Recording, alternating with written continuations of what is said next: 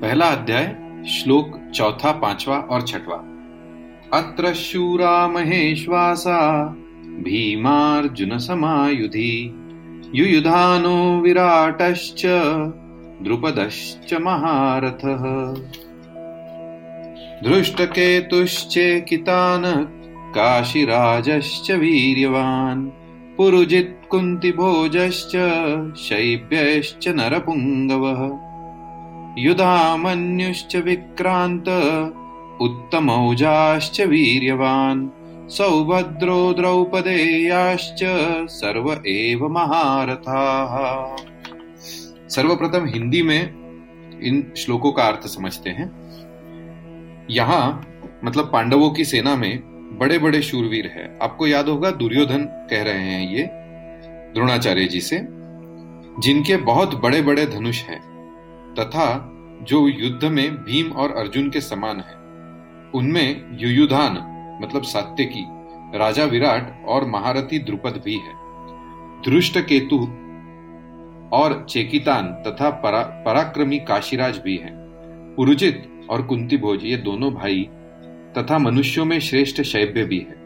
पराक्रमी युधामन्यु और पराक्रमी उत्तमौजा भी है। सुभद्रा पुत्र अभिमन्यु और द्रौपदी के पाँचों पुत्र भी हैं। ये सबके सब महारथी है।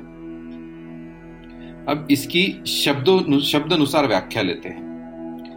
एक एक शब्द का अलग अलग समझते हैं अर्थ। अत्र शूरा महेश्वासा भीमार्जुन समायुधि। जिनसे बाण चलाए जाते हैं, फेंके जाते हैं, उनका नाम ईश्वास अर्थात धनुष्य है। ऐसे बड़े बड़े ईश्वास मतलब धनुष जिनके पास है, वे सभी महेशवासा है। तात्पर्य है कि बड़े धनुषों पर बाण चढ़ाने एवं प्रत्यंचा खींचने में बहुत बल लगता है। ज़ोर से खींचकर छोड़ा गया बाण विशेष मार करता है। ऐसे बड़े बड़े धनुष पास में होने के कारण ये सभी बहुत बलवान और शूरवीर हैं। ये मामूली युद्धा नहीं है। युद्ध में भीम और अर्जुन के समान है। अर्थात बल में यह भीम के समान और अस्त्र शस्त्र की कला में यह अर्जुन के समान युयुधान है युयुधान मतलब सात्यकी, ने अर्जुन से अस्त्र शस्त्र की विद्या सीखी है। इसलिए भगवान श्री कृष्ण के द्वारा दुर्योधन को नारायणी सेना देने पर भी वह कृतज्ञ होकर अर्जुन के पक्ष में ही रहा। दुर्योधन के पक्ष में नहीं गया। द्रोणाचार्य के मन में अर्जुन के प्रति द्वेष भाव पैदा करने के लिए दुर्योधन महारथियों में सबसे पहले अर्जुन के शिष्य युयुधान का नाम लेता है। तात्पर्य है कि इस अर्जुन को तो देखिए, इसने आपसे ही अस्त्र शस्त्र चलाना सीखा है। और आपने अर्जुन को यह वरदान भी दिया है कि संसार में तुम्हारे समान और कोई धनुर्धर न हो, ऐसा प्रयत्न करूँगा। इस तरह आपने तो अपने शिष्य अर्जुन पर इतना स्नेह रखा है, पर वह कृतज्ञ न होकर आपके विपक्ष में लड़ने के लिए खड़ा है, जबकि अर्जुन का शिष्य युद्धान उसी के पक्ष में खड़ा है। युद्धान महाभारत के युद्ध में न मरकर यादवों के आपसी युद्ध में मारे गए थे। विराटश्च, जिसके कारण हमारे पक्ष का वीर सुशर्मा अपमानित किया गया। आपको सम्मोहन अस्त्र से मोहित होना पड़ा, और हम लोगों को भी जिनकी गायें छोड़कर युद्ध से भागना पड़ा, वह राजा विराट आपके प्रतिपक्ष में खड़ा है। राजा विराट के साथ द्रोणाचार्य का ऐसा कोई वैरभाव या द्वेषभाव नहीं था, परंतु दुर्योधन यह समझता है कि अगर युद्धान के बाद मैं द्रुपद का नाम लू तो द्रोणाचार्य के मन में यह भाव आ सकता है कि दुर्योधन पांडवों के विरोध में मेरे को उकसा कर युद्ध के लिए विशेषता से प्रेरणा कर रहा है, तथा मेरे मन में पांडवों के प्रति वैरभाव पैदा कर रहा है, इसलिए दुर्योधन द्रुपद के नाम से पहले विराट का नाम लेता है, जिससे द्रोणाचार्य मेरी चालाकी न समझ सके और विशेषता से युद्ध करे। राजा विराट उत्तर, श्वेत और शंख नाम के तीनों पुत्रों सहित महाभारत युद्ध में मारे गए थे। द्रुपदश्च महारथ, आपने तो द्रुपद को पहले ही मित्रता याद दिलाई। और उसने सभा में यह कहकर आपका अपमान किया कि मैं राजा हूँ और तुम भिक्षुक हो। अतः मेरी तुम्हारी मित्रता कैसी? तथा वैरभाव के कारण आपको मारने के लिए पुत्र भी पैदा किया। वही महारथी द्रुपद आपसे लड़ने के लिए विपक्ष में खड़ा है। राजा द्रुपद युद्ध में द्रोणाचार्य के हाथ से मारे गए। धृष्ट केतु यह धृष्ट केतु कितना मूर्ख है कि जिसके पिता शिशुपाल को कृष्ण ने भरी सभा में चक्र से मार डाला था, उसी कृष्ण के पक्ष में यह लड़ने के लिए खड़ा है। बाद में दृष्टकेतु द्रोणाचार्य के हाथ से मारे गए थे। चेकितान, सब यादव सेना तो हमारी ओर से लड़ने के लिए तैयार है, और यह यादव चेकितान पांडवों की सेना में खड़ा है। चेकितान दुर्योधन के हाथ से मारे गए थे। काशी राजश्च वीर्यवान, यह काशीराज बड़ा ही शूरवीर और महारथी है।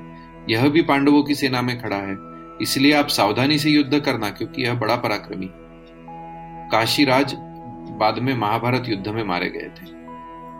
पुरुजित कुंती भोजश्च, यद्यपि पुरुजित और कुंती भोज ये दोनों कुंती के भाई होने से हमारे और पांडवों के मामा है, तथापि इनमें, इनके मन में पक्षपात होने के कारण ये हमारे विपक्ष में युद्ध करने के लिए खड़े पुरुजित और कुंती भोज दोनों ही युद्ध में द्रोणाचार्य के हाथ से मारे गए। शैब्यश्च नरपुंगव, यह शैब्य युधिष्ठिर का श्वशुर है। यह मनुष्यों में श्रेष्ठ और बहुत बलवान है। परिवार के नाते यह भी हमारा संबंधी है, परंतु यह पांडवों के ही पक्ष में खड़ा है। युधा मनुष्य विक्रांत, उत्तम औजाश्च वीर्यवान। पांचाल देश के बड़े बलवान और वीर योद्धा युधामन्यु तथा उत्तम औजा मेरे वैरी अर्जुन के रथ के पहियों में, पहियों की रक्षा में नियुक्त किए गए हैं। आप इनकी ओर भी नज़र रखना। रात में सोते हुए इन दोनों को अश्वत्थामा ने मार डाला। सौभद्र यह कृष्ण की बहन सुभद्रा का पुत्र अभिमन्यु है। यह बहुत शूरवीर है। इसने गर्भ में ही चक्रव्यूह भेदने की विद्या सीखी है। अतः चक्रव्यूह रचना के समय आप इसका ख्याल रखें। बाद में युद्ध में दुशासन के पुत्र द्वारा अन्यायपूर्वक सिर पर गदा का प्रहार करने से अभिमन्यु मारे गए। द्रौपदेयाश्च युधिष्ठिर, भीम, अर्जुन, नकुल और सहदेव इन पाँचों के द्वारा द्रौपदी के गर्भ से क्रमशः प्रतिविंध्य सुतसोम, श्रुतकर्मा, शतानीक और श्रुतसेन पैदा हुए। इन पाँचों को आप देख लीजिए। द्रौपदी ने भरी सभा में मेरी हुस्सी उड़ाकर मेरे हृदय को जलाया है। इसी के इन पाँचों पुत्रों को युद्ध में मारकर आप उसका बदला चुकाए।